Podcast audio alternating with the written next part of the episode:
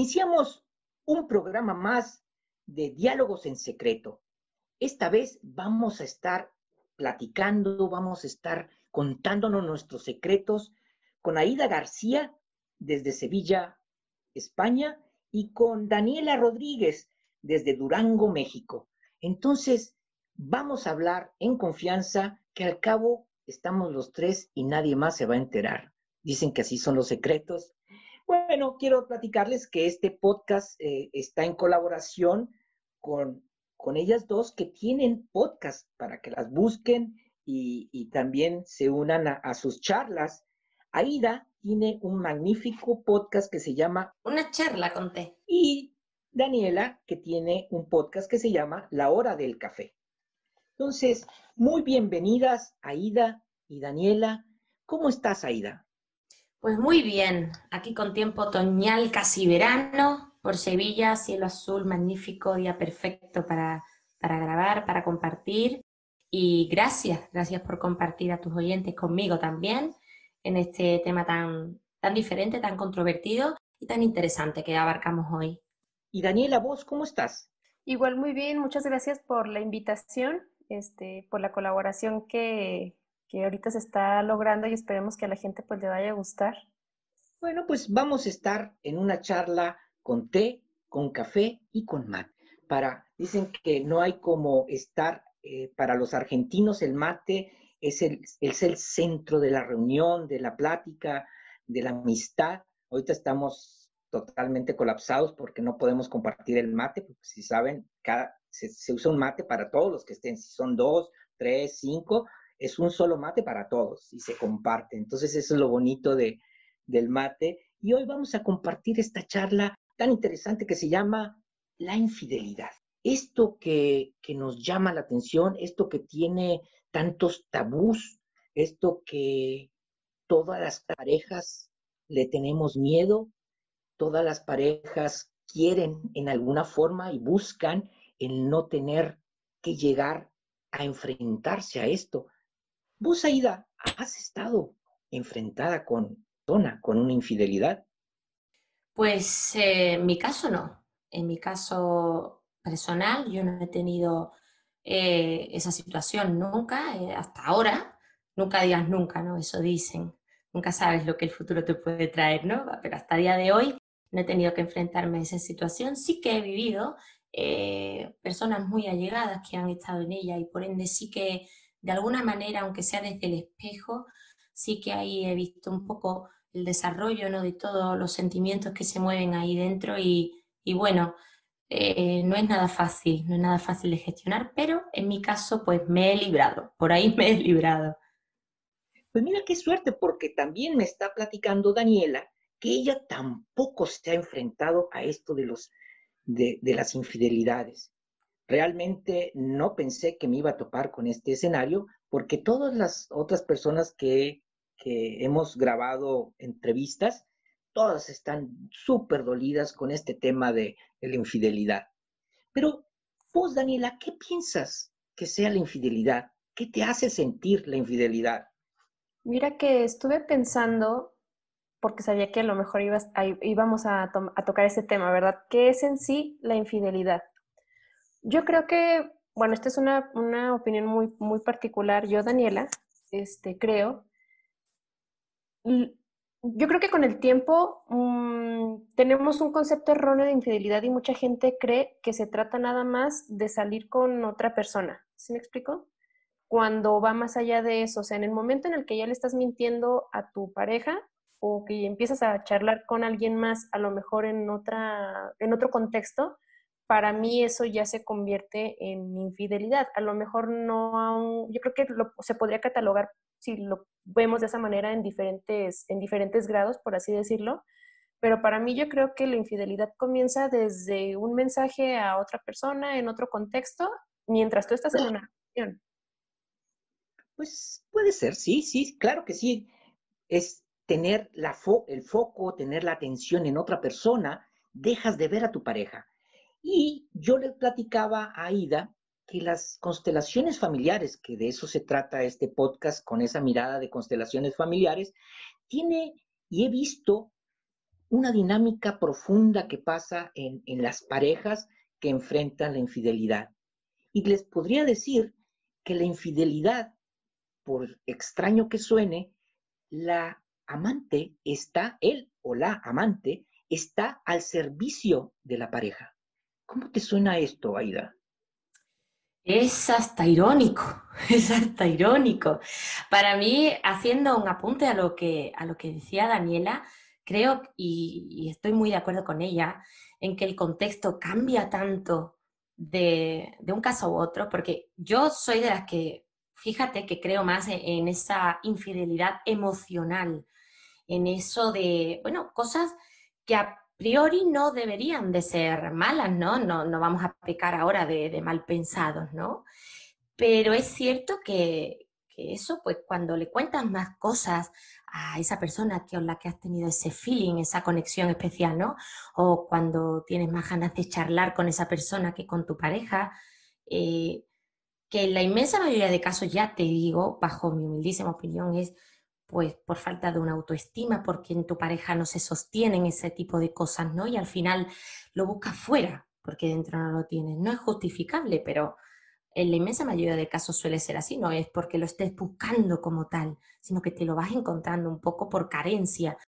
Pero es verdad que es irónico porque como tú bien dices, fíjate que, que, que es la propia amante o el propio amante el que está ahí, el que está como con el foco puesto incluso en el mismo sitio donde se quiere desprender en cierta parte. Entonces, wow, es, como para analizarlo, esto daría como para podcast de tres horas, supongo. No, pero vamos a entrar rápidamente a ese punto porque resulta, ¿por qué, por qué el?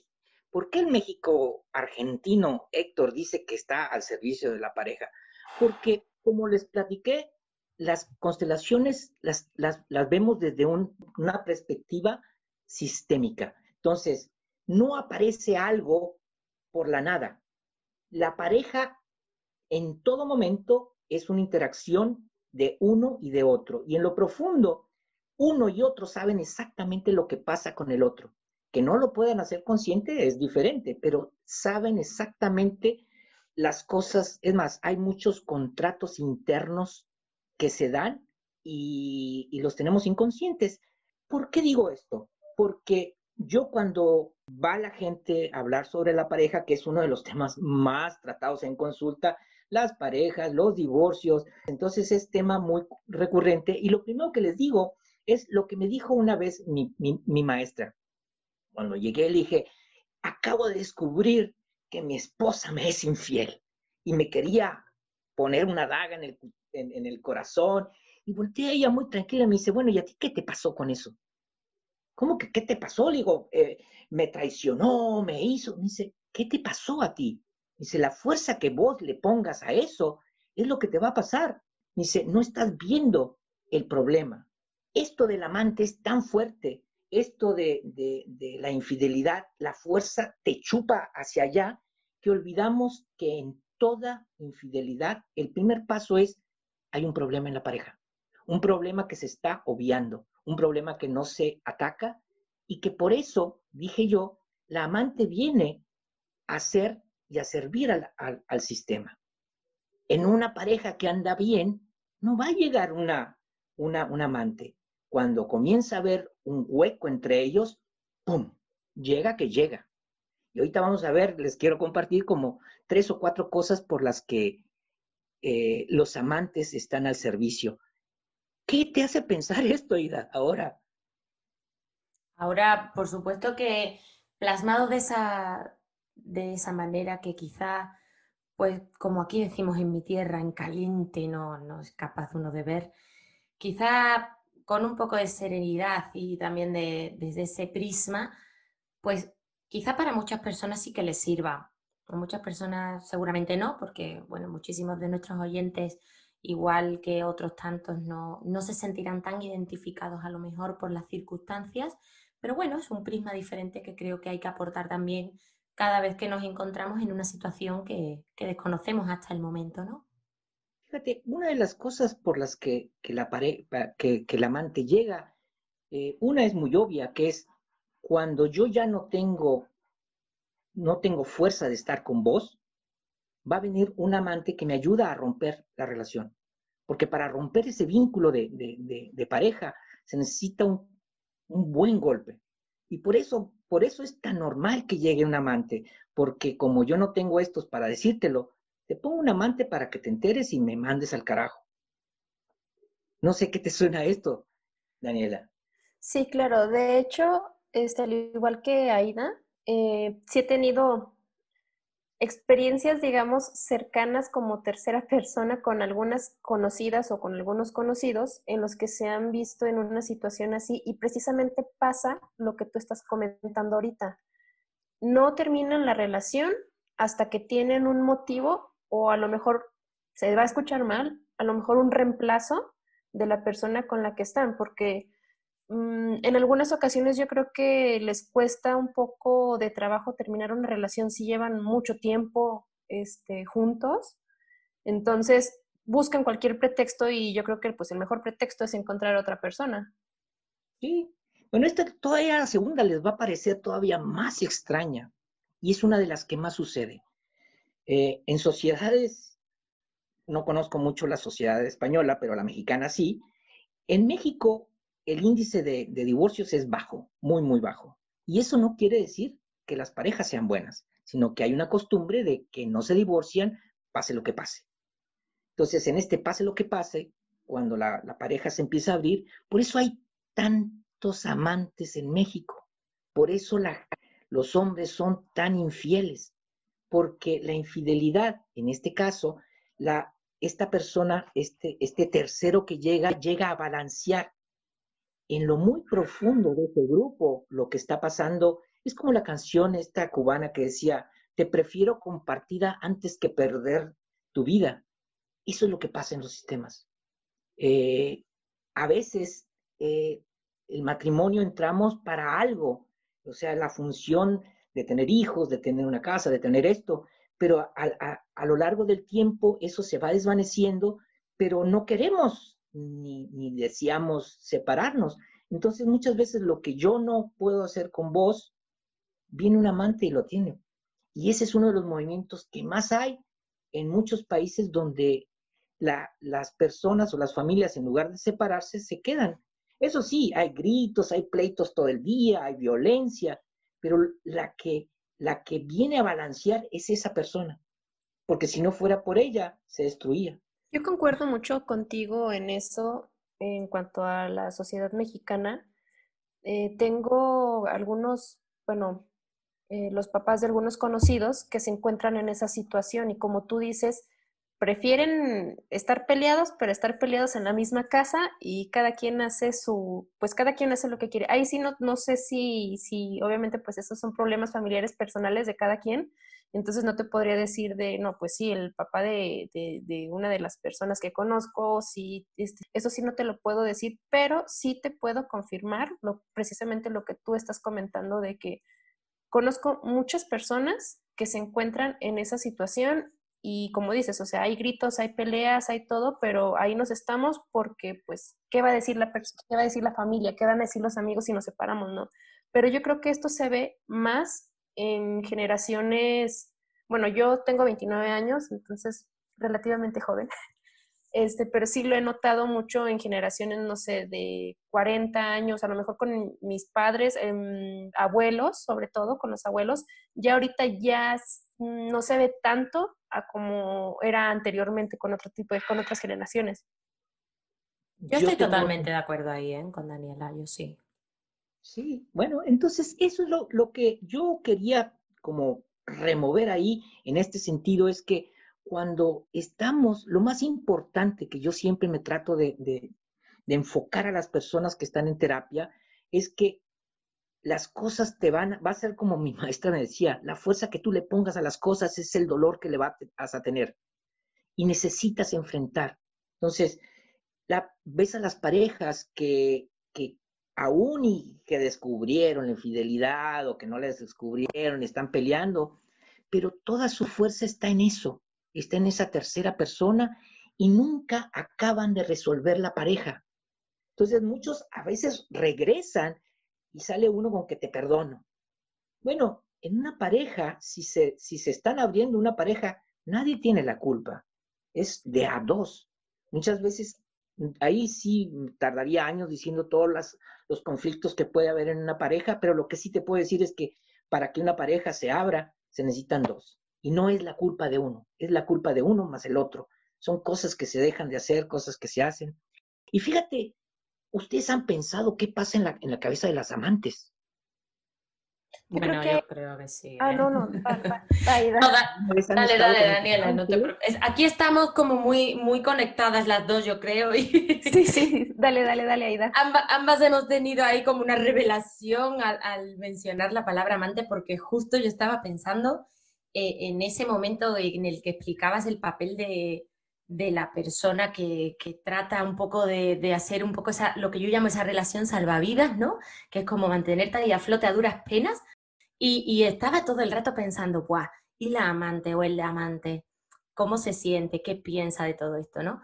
Yo creo que desde el punto de vista del amante, yo creo que pueden pasar dos cosas o incluso las dos que es que eh, o bien piense, no, no termino de entender por qué algo que, le causa tanto trabajo, tanto, tanto esfuerzo, tanta mentira o, incluso tanta, tanta monotonía que, que, no desea. No sé por qué lo sostiene, o bien se puede incluso pensar eso unido de la mano del, bueno, ¿y yo qué? ¿Cuánto le valgo como para para seguir sosteniendo algo que apenas pues eso le mantiene a flote, ¿no? ¿Dónde quedo yo en todo este papel? ¿Nunca se te ha arrimado un, casado, Daniela? No, afortunadamente no.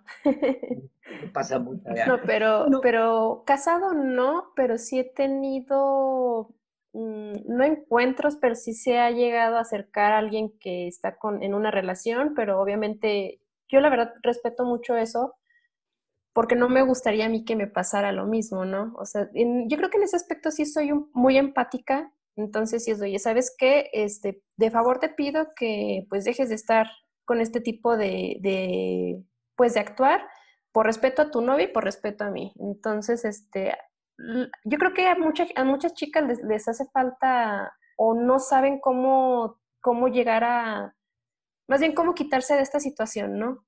Y... Yo tenía una, yo tenía una paciente, 29, 30 años, que estuvimos trabajando un tiempo porque me decía, Héctor, no sé qué me pasa, estoy súper enganchada con este casado, es lo peor que me puede pasar, pero no me lo puedo quitar. ¿Qué me pasa? ¿Por qué alguien que puede tener muchas formas y muchos hombres, porque es además una persona bella, dices tú, ¿por qué está enganchada en tanto problema? Bueno, porque los problemas son sistémicos y en lo sistémico vuelve a ser, esto es más fuerte que todo. Resulta que en su constelación empezamos a ver que lo más probable, que ahí fue sucediendo, es que su papá también tenía amantes. Entonces, ella estaba reflejando la fuerza de esa amante del papá. ¿Vieron ahora cómo el, el sistema se va abriendo? Entonces, esta chica estaba su espejo, la, la, fuerza de la atracción que tú me decías, Aida, la atrajo para que pudiera ver eso que pasaba en su casa, la atrajo con un casado. Entonces, cuando pudimos trabajar lo que pasaba en su casa, el de soltar al destino a su papá, el de ver por qué estaba enganchada con esa, con esa persona que el papá amó, se vio reflejada como esa amante de su papá debió haber sentido lo que ella sentía con el amor de este casado. Después de un, par de semanas, su amor bajó y lo vino dejando y se acabó ese romance. Pero así son las cuestiones sistémicas. Es peculiar. Es bastante peculiar porque yo creo que también es lo que tú decías, es como, como esa constelación familiar que te deriva un poco a, al sistema que vas a llevar en, en alguna de las situaciones a las que te enfrentas. Y ahí sí que, puede ser que, bueno, aquí hay una cosa que se dice mucho cuando el niño te sale torcido, la niña te sale torcida un poco, y dices, bueno, eso es porque es lo que ve en su casa. No necesariamente. Yo creo que se trata más de valores, más de lo que inculques, más de lo que no sencillamente es un espejo. No hablo de que lo que veas hagas, no, tampoco es eso. Y aquí en, cuestiones de, de, sentimientos, de pareja y de tal, es verdad que nuestros papás pues quieren rendir con el ejemplo siempre que sea delante tuyo y no pelear cuando estás delante y tal. Pero se habla muy poco con un niño realmente de, lo que viene siendo una pareja, de lo que es una, pareja sólida o un valor que le quieras añadir a ese matrimonio que ese niño está viendo. Eso no va a cambiar que cuando sea mayor haga lo que quiera, ¿no? Pero es cierto que todo, toda esa constelación a la que tú te refieres eh, sería una buena pregunta saber si, se vería cambiada o se vería alterada si de manera más común se interferirán esos valores que, tampoco nos enseñan, porque igual como que piensan todos que vienen un poco como, como de serie, ¿no? En ese tipo de cuestiones. La, chica es de muy buenas familias, la chica estaba muy consciente, pero había algo mucho más fuerte que ella. Y cuando yo hablo de los sistémicos, estoy hablando de que son movimientos muy profundos con cosas que nos suceden en, el interior, que son tan fuertes que no nos podemos, no podemos decirle no, y son tan sutiles que no las entendemos. O sea, nosotros comenzamos a amar de la manera que, que, lo percibimos. Tú puedes decir misa, como decimos allá en México, pero lo que importa en, en una familia no es lo que tú hables, sino es la, lo que tú sientas. Va más allá siquiera de, de lo que tú pienses, es de lo que tú sientas. Si la pareja en, lo, en el fondo no tiene su unión y se, está, y se está desquebrajando, aunque hagan lo que hagan, toda la familia lo sabe y todos van a estar tratando y en, y en compromiso con eso. Los niños pequeños estresados es porque ven que los papás se están divorciando, que se están, que se están que se están desuniendo y, pueden pensar que, es una familia súper normal y que se quieren mucho, pero lo importante más allá, por eso decía, las constelaciones nos llevan a un mundo donde no vamos a trabajar con la palabra, vamos a trabajar con los movimientos muy profundos que hay. Y yo, en esto de, las, de, la infidelidad y las ganas de hacer este podcast, era eso. Eh, hay, cada persona es un mundo, cada sistema tiene que ver eh, cómo ha ido eh, tu relación con tu papá, con tu abuela, cómo le fue a tus mujeres de tu, de tu árbol genealógico, al tuyo, Daniela, cómo le fue. O sea, tu abuela, Daniela, vivió una vida muy diferente a la abuela de la Ida. Entonces eso los hace que las dos, aunque conscientemente y en un mundo moderno piensen muy parecidos, el sentimiento profundo de, de cómo, de cómo hacer una pareja, de cómo llevarla, es completamente diferente porque tiene que ver como con una crianza, tiene, sí tiene que ver con los valores porque, digamos, uno va criando con los valores que, que también siente, pero a final de cuentas, cuando ves a tu pareja, es, quiero estar contigo, estoy mirándote, tengo la fuerza suficiente. Y lo que pasa en las, eh, cuando llegan las infidelidades es, algo lo dijeron ustedes, o sea, ya no tengo fuerza para ti y me estoy texteando con otra porque quiero otra emoción, quiero otro, o sea, aquí hay tantos problemas que ya no tengo fuerza para estar y además lo peor de todo es que no los arreglamos. A ver, yo te tengo una, una situación que es muy común en México, no sé, en Argentina o en España, pero ¿qué pasa con cuando no es solo un amante? cuando son dos o tres amantes. Ah, tú estás hablando de machotes. Sí, sí, de los machotes. es que sí, la, situación, las, situaciones sí, o sea, existe. Ese es un hecho, existe. Entonces... ¿Y tú qué piensas de eso? Nosotros le llamamos los cogelones, eh, ¿cómo se llama? Eh, cereales. Ese que no se le va viva una. ¿Qué, qué, qué, ¿Qué te da ese tipo de gente, Aida? Mira, aquí tiene, tenemos una palabra muy feita para eso, pero la menos feita es el, picaflor, el picaflor. Entonces, no creo ni que se le parezca a una infidelidad el picaflor, fíjate, porque para mí es un poco más traumático el papel de una amante fija que el de la que sabe que, bueno, que es un tipo, pues como tú le, le exponías a, a, Daniel antes, pues un tipo casado, que busca emociones, que tal, que va por allí, por allá, no le importa un poco la edad ni nada, o sea, va en busca de, de, la, de la, emoción, de va en busca de lo que tú decías, pues ya no tiene fuerza para lo que tiene dentro y bueno, pues busca afuera, sin importarle si es fija o no, da igual. Pero... van y se casan, ¿eh? Esos van y se casan y, sí, sí, sí, igual de picaflores. Totalmente de acuerdo. Además, a eso iba. Es que encima, eh, da igual un poco si esto estamos hablando de un noviazgo, de un matrimonio, da igual, da igual. O sea, esto es un modus operandi que no raramente se te quita.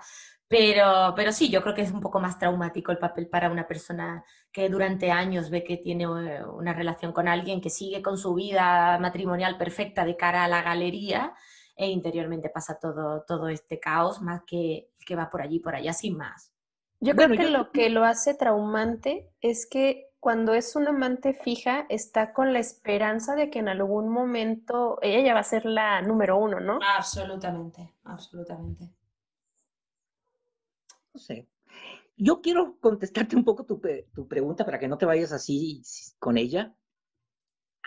bueno, si estudiamos a Freud y la idea de la madre eh, que tiene Freud y siempre tiene esta situación del el hijo que se quedó con la madre, bueno, siempre buscamos a nuestra mamá. O sea, en mayor o menor grado, es imposible que en sus parejas no busquen a su papá. Por eso las primeras parejas tienen muchos defectos porque estás buscando lo que no pudiste tener con tu papá. Bueno, estos picaflores son los peores porque decimos nosotros, en cada, en cada cama están buscando a su mamá. Van, pican y no la encuentran. Van, pican y no la encuentran y siguen. Pero su, su gran problema profundo, que nunca lo van a querer enfrentar, es el problema que hay con la madre. Hay estudios, fíjate, bien interesantes, que todo lo que es Latinoamérica el problema de la madre con los hijos es muy profundo. Y como hay tanto enojo entre los hombres y las mujeres, sobre todo en Latinoamérica, de tanto y profundo eh, violencia que ha habido y sufrimiento, que este desgarre entre los hombres y las mujeres que no nos hemos podido acabar de, vernos, hacen que, la mujer tenga mucho, mucha dificultad para ver a los hombres. Y esa se la transmite al hijo y el hijo está con un enojo. Entonces, en, las sociedades eh, muy machistas, el, la, cantidad de hombres que no, no tienen bien puesto la parte de su femenino en, su, en, su, en, sí mismos. Nosotros le llamamos el ánimos. El ánimo es, la idea es, es lo, tú siendo, eh, digo, perdón, ánimas, es tu masculino y es la idea de las mujeres en tu masculino. Entonces, eso es lo que pasa con un, hacía muy rápido, es el picaflor bien, es, es, es, es bien inconsciente, o sea, eh, porque ni siquiera lo goza, porque anda buscando a su mamá, como un claro. A mí, a mí, es algo que me sorprende mucho en este tipo de, de sujetos porque es sorprendente ver cómo aún así se aferra mucho eh, de, igual manera a, la persona con la que comparten vida. Porque quizás lo único que, ellos alegan normalmente, o esas personas alegan, es que lo que tienen ya afianzado, sellado como una relación, eh, se quieren muchísimo, eh, es como un yo la quiero mucho, pero yo esto lo necesito. No, no, no, soy, no soy persona de una sola mujer o de un solo hombre. Se aferran mucho a eso y puede ir muy bien hilado a lo que tú comentas, porque claro, si partiendo de tu base es lo que buscan como una figura así, un poco en lo que buscamos como, como era nuestra mamá o como era o lo que no tuvimos de nuestra mamá o de nuestro papá, etcétera, es verdad que eh, entraría muy en juego dentro de todo este modus operandi, puesto que todo lo que busca afuera no es esa relación profunda, esa, esa conexión mística que, les llevará a ser felices para siempre, ni muchísimo menos, sino solo lo carnal, básico y común, que tampoco le va a llenar, tampoco le va a saciar. Yo quiero que sepas que cuando trabajo la masculinidad con los jóvenes, y con, no, a veces no tan jóvenes, puede uno llegar a viejo y no, y no poder sostener su masculinidad, eh, el primer paso es desprenderte de la esfera de mamá estás atrapado ahí. Entonces, la fuerza de ir hacia el Padre es lo que, lo que nos da a hombres y a mujeres esa fuerza de ir hacia el mundo, ir hacia tus proyectos, pero la pareja cuando no se integra, cuando no se tiene eh, la confianza adecuada, los hijos quedan ahí varados en un lado y en otro, y por eso no podemos ir allá. Esta chica que te decía que era, era amante de un casado, bueno, está, está ahí, muy metida en, en la problemática de los padres, y por eso la refleja en su propia vida. Lo que no podemos nosotros resolver en, un, en, una, en una generación pasa a la siguiente. Por eso muchas cosas son como cadenas. Por ahí uno de los chicos que entrevisté me decía, yo tengo algo porque llevo como dos o tres novias que siempre me son infieles. Bueno, ahí hay que buscar algo porque la infidelidad le está mostrando algo. Algo le está siendo un patrón, ¿no? O sea, el patrón que siguen, que continúan. Entonces, eso yo quiero que se queden con eso. No sé que eh, la idea no es ni cambiar ni nada, pero sí es poner como el, decirle a la audiencia que hay un mundo más interno y hay un mundo más allá de lo que comúnmente vemos y podemos eh, percibir.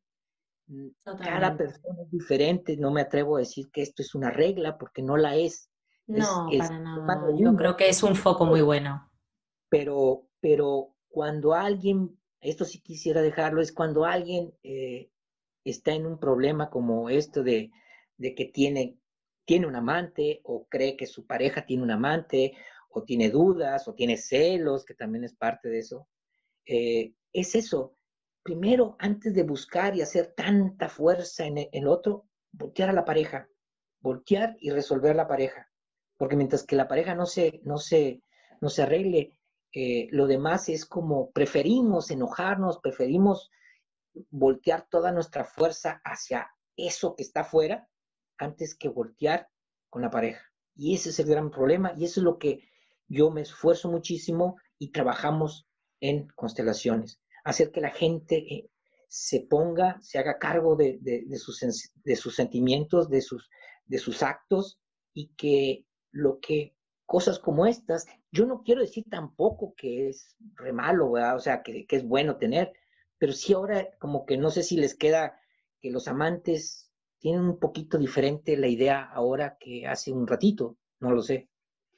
Probablemente, probablemente tendrán, yo creo que con esto muchas de, de las personas que nos están escuchando quizá hagan un poco de trabajo personal si se encuentran en una situación similar y quizá hay personas que no se hayan ni siquiera parado a pensar que una de las posibles situaciones que podría estar viviendo es justo la que, la que estábamos comentando hoy, ¿no? Habrá millones, millones de razones, habrá millones de motivos, pero bueno, es, es un punto de vista que quizá en más de una ocasión deberíamos de, de, observar, de sentarnos a mirar tranquilamente y es una posible vía por la que empezar a, a ver si, si ese flaqueo viene de dónde viene, ¿no? Y de dónde no suponemos que proviene. Sí, claro, porque yo creo que a todos nos cuesta mucho ver nuestros fracasos y para muchos el hecho de que estés pasando en una situación aquí es pues un fracaso en tu matrimonio o en tu relación. Entonces, a lo mejor y, y por eso mm, eh, no muchos tratan de solucionar ese problema o no quieren ver el verdadero problema y bueno, para mí esto como que en consecuencia, pues las cosas terminan peor de lo que ya estaban, porque no se solucionó cuando las cosas a lo mejor apenas estaban más o menos empezando. Yo quisiera nomás ahí sí hacer una pequeña nota.